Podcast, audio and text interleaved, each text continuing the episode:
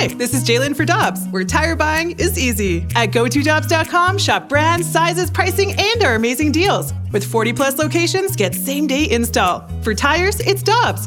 For deals you can use, click on GoToDobbs.com now. This episode is brought to you by Shopify. Forget the frustration of picking commerce platforms when you switch your business to Shopify, the global commerce platform that supercharges your selling wherever you sell. With Shopify, you'll harness the same intuitive features, trusted apps, and powerful analytics used by the world's leading brands. Sign up today for your $1 per month trial period at shopify.com slash tech, all lowercase. That's shopify.com slash tech. News, notes, and nuggets. It's time for the Rutherford Report with our Blues insider, Jeremy Rutherford. Brought to you by Scott Lee Heating Company, a proud Mitsubishi Electric Elite contractor. Welcome back, Balloon Party 101 ESPN. Tim McKernan, Jackson Burkett with you, and it is our pleasure to welcome to the program, as he does every Monday, Jeremy Rutherford joins us. Morning, JR. Morning, Tim. How you doing? I'm wonderful. How are you, sir? Good, doing well, doing well. Just uh, getting ready to walk in the rink. Blues practicing before they head out to uh, the sunny weather in uh, Tampa Bay, and then go play the Florida Panthers, uh, unlike this windy stuff.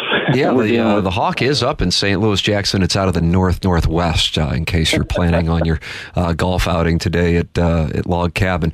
Jr. I want to go back to uh, the, the the festivities that took place Thursday afternoon, and then leading to your column with your own self reflection uh, on that, which I thought was uh, it was cer- certainly very rare in 2023 media. So I want to make sure I have a proper understanding of, of your interaction with Jordan Kyrou. In your column, which people can read on The Athletic, uh, you explained that you asked him two questions, uh, which were what were your thoughts on the coaching change? Does it seem like a fresh start? And then came the third question. There's so much out there about the relationship between you and Berube. Is there anything you would want to say about that? And then the response was, I've got no comment. He's not my coach anymore. My question is, what were his responses to those first two questions before the famous quote? Yeah, no, great, great. Thanks for letting me provide the context. You know, when I asked him about what did you think about the Craig Berube move, the coaching change, you know, he basically said, uh, "I don't know, nothing really." And so you're kind of off to a start where he's a little bit on the defensive, and you can tell that he's not going to give you the the the quote that uh, a lot of the Blues players gave us about Berube being a great guy, great coach, so on and so forth. So I talked to him about uh, Drew Bannister. What do you know about him? Yeah, I know you've played for him. What do you think? And he said good things, you know, about uh, Drew Bannister, his memories of him when he played for him with San Antonio. And then I said, you know what? I've got an opportunity here. I've had so many people in St. Louis ask about this relationship with Craig Berube. I'm going to ask him. So, Tim, I said, hey, Jordan, you know, sometimes I got to ask tough questions. This is one of those times. A lot of people wonder about your relationship with Craig Berube. Is there anything you would want to say about that? That's when he said, no comment. He's not my coach anymore. Kind of to give this a little bit of scene setting, Tim, is you're in the locker room. He just came off the ice. He's taking his skates off. Trainer's waiting for the skates. Jordan's going to go clean up, shower up, head home for a couple hours, and come back. And I think that a lot of times in those situations, maybe the player wants to get out of there, you know, quickly. You know, is that the reason why he gave the quick response? You know, I don't know. Some people have said, well, why didn't you follow up with him? You know, sometimes with these players, you keep asking the same question. You know, you're going to get into a tough situation with them, and we have to deal with them every day. So I didn't want to keep pushing his buttons. And so to wrap this up, we kind of moved on to some other subjects and you know, it was a couple hours before I tweeted that quote. It wasn't like I was rushing to social media because I had some gold mine. Uh, but the reaction, I knew there was going to be one. I had no clue it was going to be to the level that it was. When you saw the response from the fans, uh, both in your Twitter mentions, a tweet that, uh, as Jackson uh, shared with the audience earlier on here on Balloon Party, it's been viewed two and a half million times. And then later on in the evening, as the Blues take on the Ottawa Senators, uh, the boos during the introduction and each time he touched the puck. What were your reactions? Yeah, so when I tweeted it, I actually closed up my laptop after a minute or two, and there were a few, you know, reactions obviously at that point, but it was more of the oh boy variety. It was this is this is interesting, and you know, it was a while before I kind of checked back on social media, and then it was it was everywhere, and you know, then I started to see some of the things like, well, people are going to boo him tonight, and they should. And as a reporter, you try to remain objective. You don't want to be in the middle of the story. I didn't want to be in the middle of that story, and I just thought to myself, "Oh my goodness, like, like, please, you know, you're never asking the fans not to boo because that's their prerogative." But in my mind, I was like, "Please don't turn into this type of situation." So, when Jordan Kyrou touches the puck and they start booing, honestly, you know, honesty in media, my stomach just drops. It just drops. It's like I can't believe this is what's going to happen. Uh, it did. I, you know, I felt bad that night. Uh, I think when you're interviewing Jordan post game and he breaks down a little bit, you know, it's a tough scene to be a part of. Uh, and then even the next day, I'm thinking, I just hope this dies quickly, and uh, perhaps you know something will happen the next game, and they'll cheer him. I think that his interview did a lot to push the story in that direction, and the fans responded accordingly. So the one thing I want to make clear here is nothing was taken out of context. He said what he said. But big picture, you know, I think as I wrote my story, you know, you can all kind of learn from this, uh, myself included, you know, to make sure with social media that you have this stuff just properly set. And it, it's tough, as I mentioned, to describe the tone. Like if any of us were putting something on Twitter, you know, what was the tone? Was he flippant? You know, was he malicious with his intent? You know, how did he say it? Unless you have the audio, it, it's tough. And and so I think you know I just need to be a little bit more vigilant on when you put something on Twitter that somebody said that you know is going to get a reaction. How did he say it? Sometimes it's difficult. I wish I would have provided a little more description in this situation, but it was not taken out of context. And you finished your column uh, giving all of this context on the athletic with however long that takes. And you're referencing Chris Pronger talking about getting booed in St. Louis back when he was acquired for Brendan Shanahan. Hopefully, uh, however long that takes, hopefully this can be a lesson for both a player in a high profile position and a reporter who has an important responsibility. I know it will be for me. So if you are feeling like you had some culpability in what wound up taking place, what is it that I mean, you have the information, you have the quote. As you've said, the quote was accurate. It wasn't a misrepresented quote. What would you have done differently? Because again, it's not the spoken word, it's the written one. So, what would you have done differently with the tweet? Yeah, so probably set the tweet up by saying, okay, I had a chance to talk to Jordan Kyrou, asked him a couple questions. Here's what he said about the coaching change, which I did have a quote on that.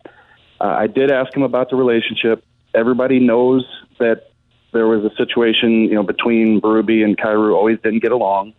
Uh, I asked him the question, and here's what he said, and just try to provide the best description of how he said it. I think is the only thing that you could kind of do differently, and then maybe even a follow up tweet. Tim, that's the one thing that I thought about. Like, hey, I, I realize this quote's going to get run with, uh, but you know, Jordan Kyrou's being honest in this situation. If he had time to elaborate and say more, or he wanted to say more, maybe he would. You know, did he change his tone because of the backlash? You know, I, I don't know. Uh, and I think, Tim, the, the other thing is, you know, like I said, I can learn from this. Perhaps he can learn from this too. Like he is a high profile player, as I mentioned, in St. Louis, in the NHL. And I think that while all players aren't necessarily you know, camera, microphone savvy or realize the importance of their words, you know, I think this could be a situation where Jordan could learn from this too. Now that's up to him. Obviously, he gave the interview the next day. You know, it's not for me to say that he should learn from it, but I do think that this is a, a situation that uh, you know he can understand how important his words are. Uh, have you and Jordan talked one on one since uh, all of this has transpired? Yes, uh, after the game, uh, the last game, uh, I saw him at his locker by himself post game, getting ready to interview with the media, and I walked over to him and and Tim, I just kind of for 45 seconds, you know, didn't apologize, but said, Jordan, look, you know, this is unfortunate, you know, that uh, you had to go through this, and and that uh, you know it happened the way it happened. And I said that uh, you know obviously you know we can learn from this. And I said that uh, you know for anything that that happened, like it's just tough. Like again, I did my job. I quoted him. I didn't feel necessarily a need to apologize. And you know he shook my hand and he said he gets it, and we moved on. So uh, you know I, I did want to talk to him and tell him how I felt and give him an opportunity for him to tell me how he felt. And he didn't say too much, but you know, you move on. So, yeah, tough situation all around, and you know, I'm glad that it the story flipped uh, last game, and that uh, people were able to cheer him. It was great to see the signs, people supporting Jordan Kyrou, and then for him to have a handle on the game like he did, such a huge imprint uh, I think was just pretty poetic. Jeremy Rutherford, our guest here on Balloon Party. You are listening to 101 ESPN, and you uh, can watch on the 101 ESPN YouTube channel. The camera is sponsored by the Air Alliance team. I wonder if, and of course, we only have one, or depending on your perspective, two games of a sample size to to extrapolate any form of data from Jr. But if on the Jordan Kyrou career timeline, what has taken place in particular over the last five days, and in particular those intense 48, 72 hours, could be what he needed, as weird as it might be, considering him talking on Thursday about being the toughest game he's ever played, in order to start to realize the potential the Blues see in him, in particular that speed, which you can't teach, uh, to become the player that they hope he can be at the NHL level. Um, do you think that that is possible? I think it is, and I think that I've written even the past months and last year, even when he doesn't play well or doesn't have the numbers, I've said, look, I still think he has the chance to be the biggest superstar on the team. So I've been in his corner in terms of kind of my description of, of the player that he is. Um, a lot of people have approached me the past couple days saying maybe this is what he needed to kind of realize uh, who he is and, and what he is and what kind of impact he can have on the organization with his skill. I don't want to be the person to say that. I don't want to be, you know, as somebody who is kind of in the middle of this, to be a person that says, you know, maybe he can grow from this and, and become a great player from this point on. You know, if he does, great. I'm just passing along what a lot of people have said to me in the past couple of days I think that the coaching change, I think that Drew Bannister's approach with him, I think that uh, Jordan kind of understanding that when he does the play play the way that he did this past game, that he can reach that level. It feels like there's been some sort of reset to me, and I think when you have it going so well for you, you know, second round draft pick, big contract, um, and that sort of I don't want to say gets taken away from you, but when you hear the fans booing, that's an eye opener. And I think he wants to be a guy, as we all do, who's loved and appreciated. And what we heard from the fans the last game, uh, I think, is something where he probably told himself that, you know, this is who I want to be. This is the player I want to be.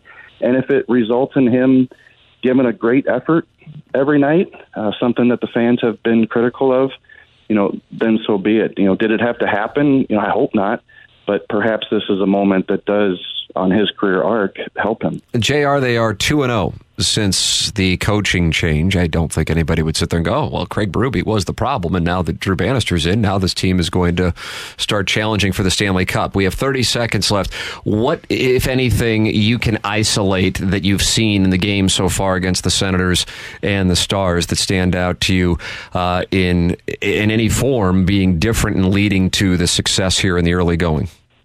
Yeah, Tim, you got to put the disclaimer on there that uh, all teams get a jolt when you make the coaching change. Yes. I know you're aware. Oilers, Wild, we've seen it so far this year. It, just happens. So yeah, obviously we got to give it a little bit more of a, of a sample size. But I think they're playing together. I wrote this today. I wrote five things that we've learned about Drew Bannister. I think they're playing together.